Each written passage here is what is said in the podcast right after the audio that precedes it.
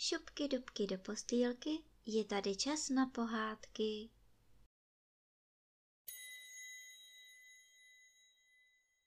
Dnes vám budu vyprávět pohádku Krajánek a lakomá selka.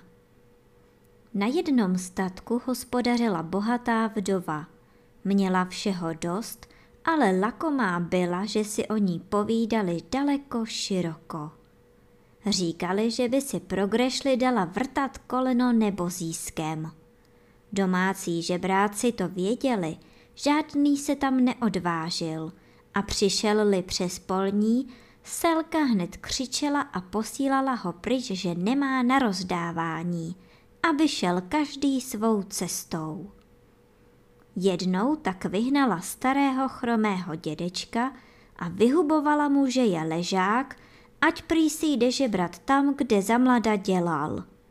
Dědeček až zaplakal, když selka na něj tak spustila. Šel dál a za vsí u kříže si sedl na mes.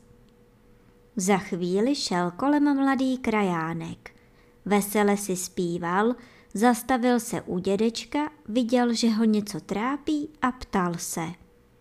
Co pak se vám stalo, dědečku? Proč tu tak smutně sedíte?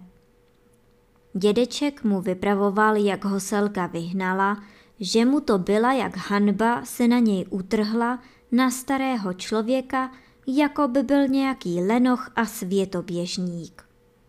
Krajánek pokyvoval hlavou, usmál se a řekl Dědečku, zajděte do lesa až k tomu velkému dubu, co stojí na rozcestí a tam počkejte. Já tu slotu lakomou vytrestám a za chvíli se vrátím. Tahle selka si věru zaslouží, aby ji někdo provedl nějaký kousek.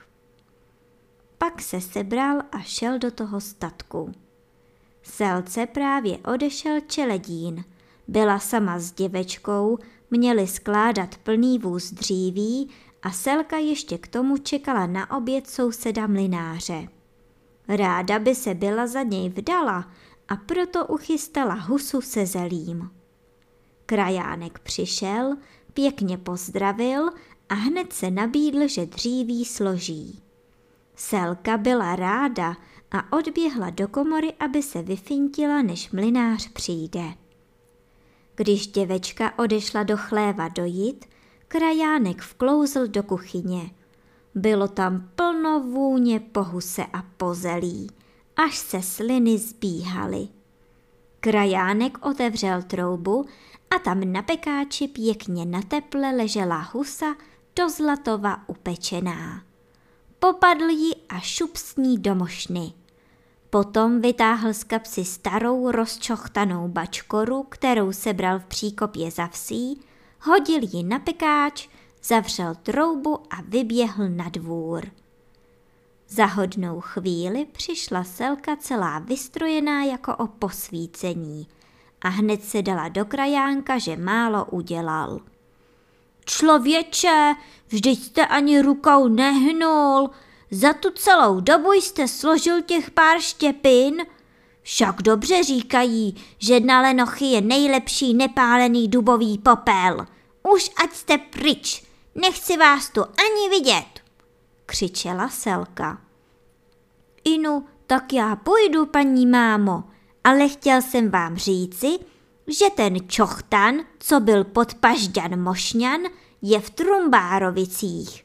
A ten Kejhan, co byl v Trumbárovicích, je podpažďan Mošňan.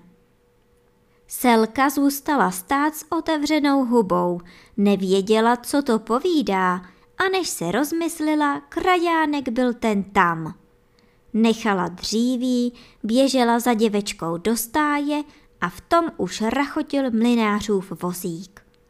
Uvítala souseda, vedla ho do světnice, Posadila ho za stůl, podala mu na uvítanou chléb s máslem a sklenici vína a odskočila do kuchyně, aby dala oběd na mísi.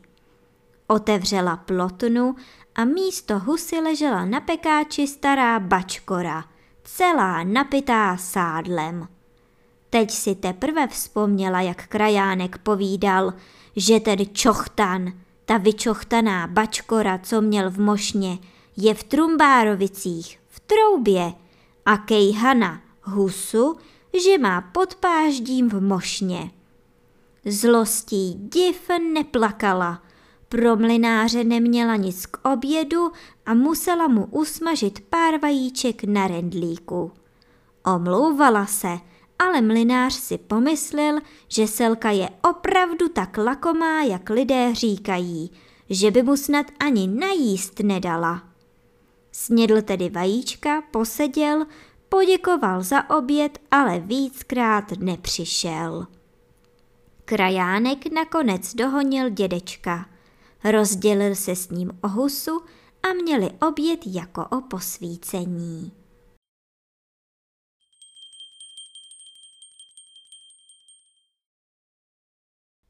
A teď už zavřete očička a krásně se vyspinkejte.